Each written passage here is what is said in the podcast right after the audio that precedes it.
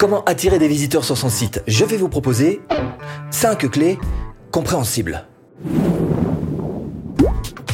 Bonjour, je m'appelle Stéphane et si vous cherchez à créer votre business en ligne de 0 et 100 euros, bienvenue sur cette chaîne qui travaille à domicile. Abonnez-vous et cliquez sur cette petite clochette de notification qui vous permettra de ne rien louper. Hmm? Pas de visiteurs Ah, pas de visiteurs, pas de vente. Hein.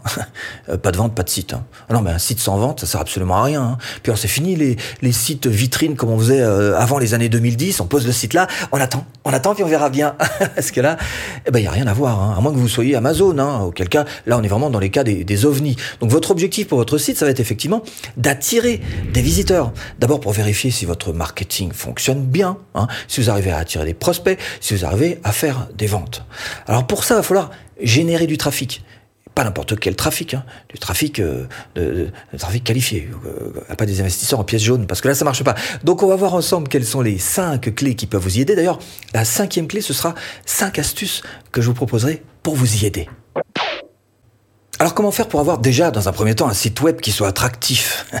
Il y a trois choses qui sont importantes. La première, c'est que ce soit un site intuitif.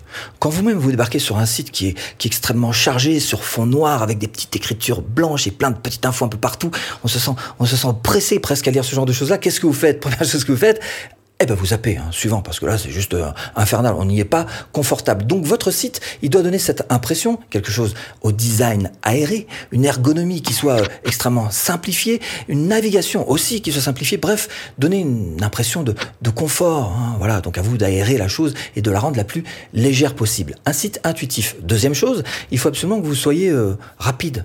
Un site rapide, bah, c'est important. Vous-même, hein, quand vous arrivez sur un site qui est un peu mou du genou, on a du mal à charger le truc, ça ne veut pas monter, qu'est-ce qu'on fait? Allez hop, on zappe. Donc à une seconde près, faut le savoir, on peut perdre énormément de trafic. Il faut que votre site aille très très vite. Et ça, ça dépend de quoi? De l'hébergeur, ça dépend du CDN que vous allez choisir, ça dépend du thème si vous êtes sur WordPress que vous allez choisir, ça dépend des plugins que vous allez mettre.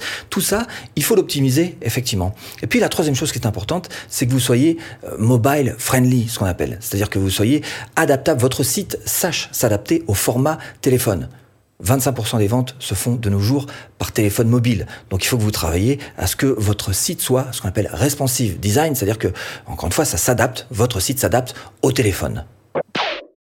Deuxième clé, comment attirer des visiteurs sur son site gratuitement. Et c'est là que je vous parle du SEO. Alors comment est-ce que je vais faire? Parce que il y en a à en dire sur le SEO. Alors j'ai réfléchi un petit peu, je me suis dit je vais leur simplifier le truc au maximum pour que vous ayez un schéma bien clair dans votre tête. Il y a quatre choses qui sont importantes. La première, c'est le cocon dans lequel vous allez mettre votre site. Ça veut dire l'hébergeur, ça veut dire le CDN, ça veut dire aussi le thème que vous allez choisir pour votre site. Tout ça, ça doit être optimisé pour le SEO. Par exemple, WordPress va vous permettre d'aller un petit peu plus loin dans les optimisations SEO que d'autres euh, plateformes euh, pour héberger votre site. Deuxième chose qui est importante, ce sont la, toute la partie site, c'est-à-dire les, pages statiques.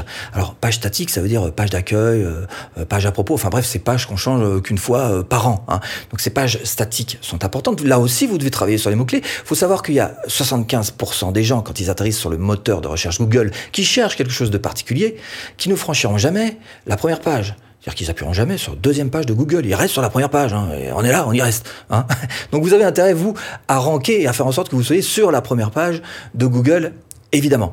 Troisième chose qui est importante, c'est la partie blog, c'est-à-dire des pages dynamiques, celles qui se mettent à jour à chaque fois que vous sortez un article de blog. Ça peut être bah, la page blog tout simplement, ça peut être la page podcast aussi qui peut se mettre à jour systématiquement. Bref, tout compte, tout compte jusqu'à l'URL que vous allez choisir pour ces pages-là.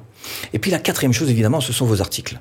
Alors vos articles, il faut les travailler pour le SEO, travailler tant qu'à faire sur des bases de, mots-clés de longue traîne, ce qu'on appelle, c'est-à-dire ce sont des, groupes de mots qui forment pratiquement des phrases. Ce sera plus facile pour vous d'apparaître dans le moteur de recherche avec ce type euh, de, de mots-clés de longue traîne. Il faut travailler là-dessus, c'est vrai, mais pas que. Il faut aussi travailler sur le contenu. Sortir un contenu de qualité.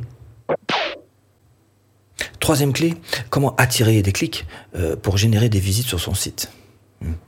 Alors d'abord, c'est ce qu'on appelle le PPC, le pay per click, c'est-à-dire que je paye pour avoir des clics.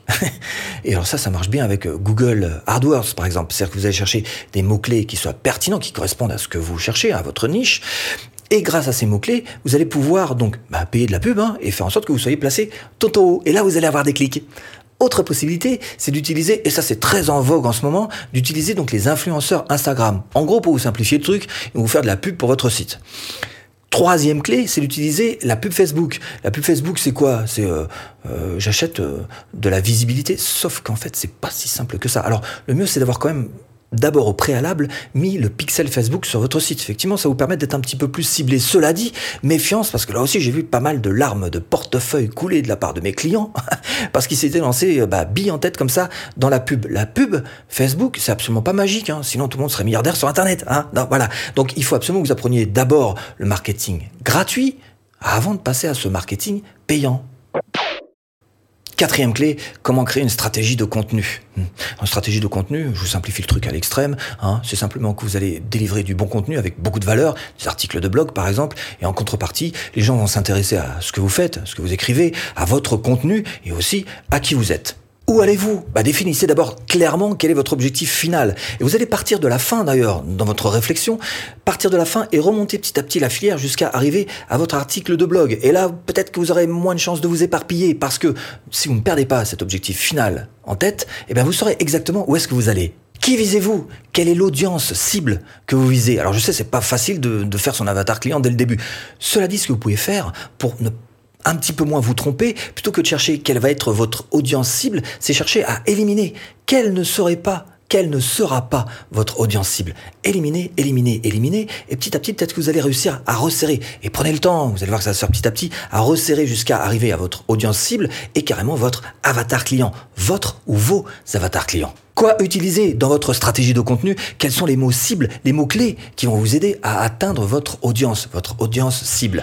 Et pour ça, il va falloir peut-être faire des recherches en amont, avant même d'écrire vos premiers articles, savoir déjà un petit peu quels sont les mots clés qui vraiment vous intéresseraient. Ça, j'aimerais bien que les gens me trouvent grâce à ce mot clé très particulier, très précis. Qui fait déjà ça?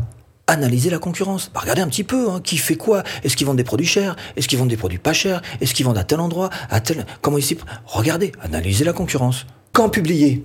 Va falloir fixer des rendez-vous. Hein. Quand vous sortez des articles de blog, il faut que les gens sachent que voilà, tel jour et tel jour, ils ont droit à vos articles de blog. Fidélisez votre communauté. Donc ça veut dire qu'il va falloir que vous travaillez vous-même déjà d'entrée de jeu dans votre tête quels sont les jours qui vous arrangent un petit peu quand même, hein, et puis faire en sorte que vous soyez extrêmement régulier et ne pas louper ces rendez-vous pour vous-même, pour que pas que justement vos visiteurs bah, eux-mêmes les loupent. Quoi publier? Eh bien, il va falloir travailler sur certains types d'articles qui vont vous aider. Par exemple, des articles qui vont vous aider en termes de notoriété. C'est important. Vous aidez en termes aussi de, crédibilité, hein, et puis des articles aussi qui vont permettre d'être découverts, hein, d'aller un petit peu plus loin que, la simple zone de confort que vous connaissez pour, encore une fois, élargir petit à petit votre audience. Bref, en partant sur ces notions-là, hein, un petit peu de notoriété, un petit peu de crédibilité, un petit peu de, de découverte, vous allez réussir à instaurer une certaine confiance. Et c'est à partir de la confiance que beaucoup de choses vont commencer à se passer pour vous. Cinquième clé, alors comment augmenter l'audience de son site? Et on va parler de ces quelques petites stratégies que je vous ai tournées en astuces pour aller beaucoup plus vite, rassurez-vous, il n'y en a que cinq. 1. Servez-vous de l'affiliation. Avoir d'autres sites qui promeuvent vos produits fait qu'indirectement, ils promeuvent aussi votre marque, votre site. Par exemple, en ce qui me concerne, mes formations sont aussi promues par d'autres sites, hein, et je leur donne donc une commission, c'est normal.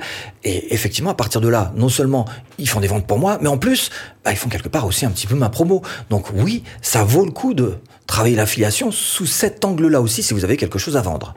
2. Utilisez l'email marketing. Si vous avez une liste d'adresses email, profitez-en pour promouvoir vos articles auprès de cette liste d'adresses. Pourquoi? Parce que déjà d'une part, eux, eh bien, ils recevront. Alors, si vous avez bien fait votre boulot hein, sur votre liste email, à savoir bien segmenter, ils recevront donc euh, des articles qui leur seront euh, tout à fait, pour eux, en tous les cas, leur paraîtront pertinents, d'accord? Et puis vous, en contrepartie, vous aurez plus de trafic sur votre article de blog. Donc, si vous avez bien géré la chose, c'est vraiment du gagnant-gagnant. 3. Utiliser les moyens de la vie réelle, hein, ce qu'on appelle le bouche à oreille. Alors, c'est d'autant plus efficace qu'en plus, c'est une communication d'hyper proximité, c'est même carrément de la recommandation. Donc, si vous pouvez faire en sorte qu'il y ait du bouche à oreille sur votre site, ça va largement vous aider. Alors, il y a plein de moyens de faire en sorte que, que démarre un, bouche à oreille, mais il y a aussi des, des, moyens plus concrets, plus physiques, comme par exemple, si vous avez une carte de visite, bah, mettez la petite phrase qui va bien tout en bas avec euh, l'adresse de votre site internet. 4. Le netlinking, les backlinks, vous avez déjà entendu parler de ce genre? Alors, rien que ça, déjà, si je devais vous en parler, ça mériterait une vidéo des heures et des heures. Rien que ça, c'est un sujet une niche particulière de sujet qui pourrait faire l'objet d'ailleurs d'une formation.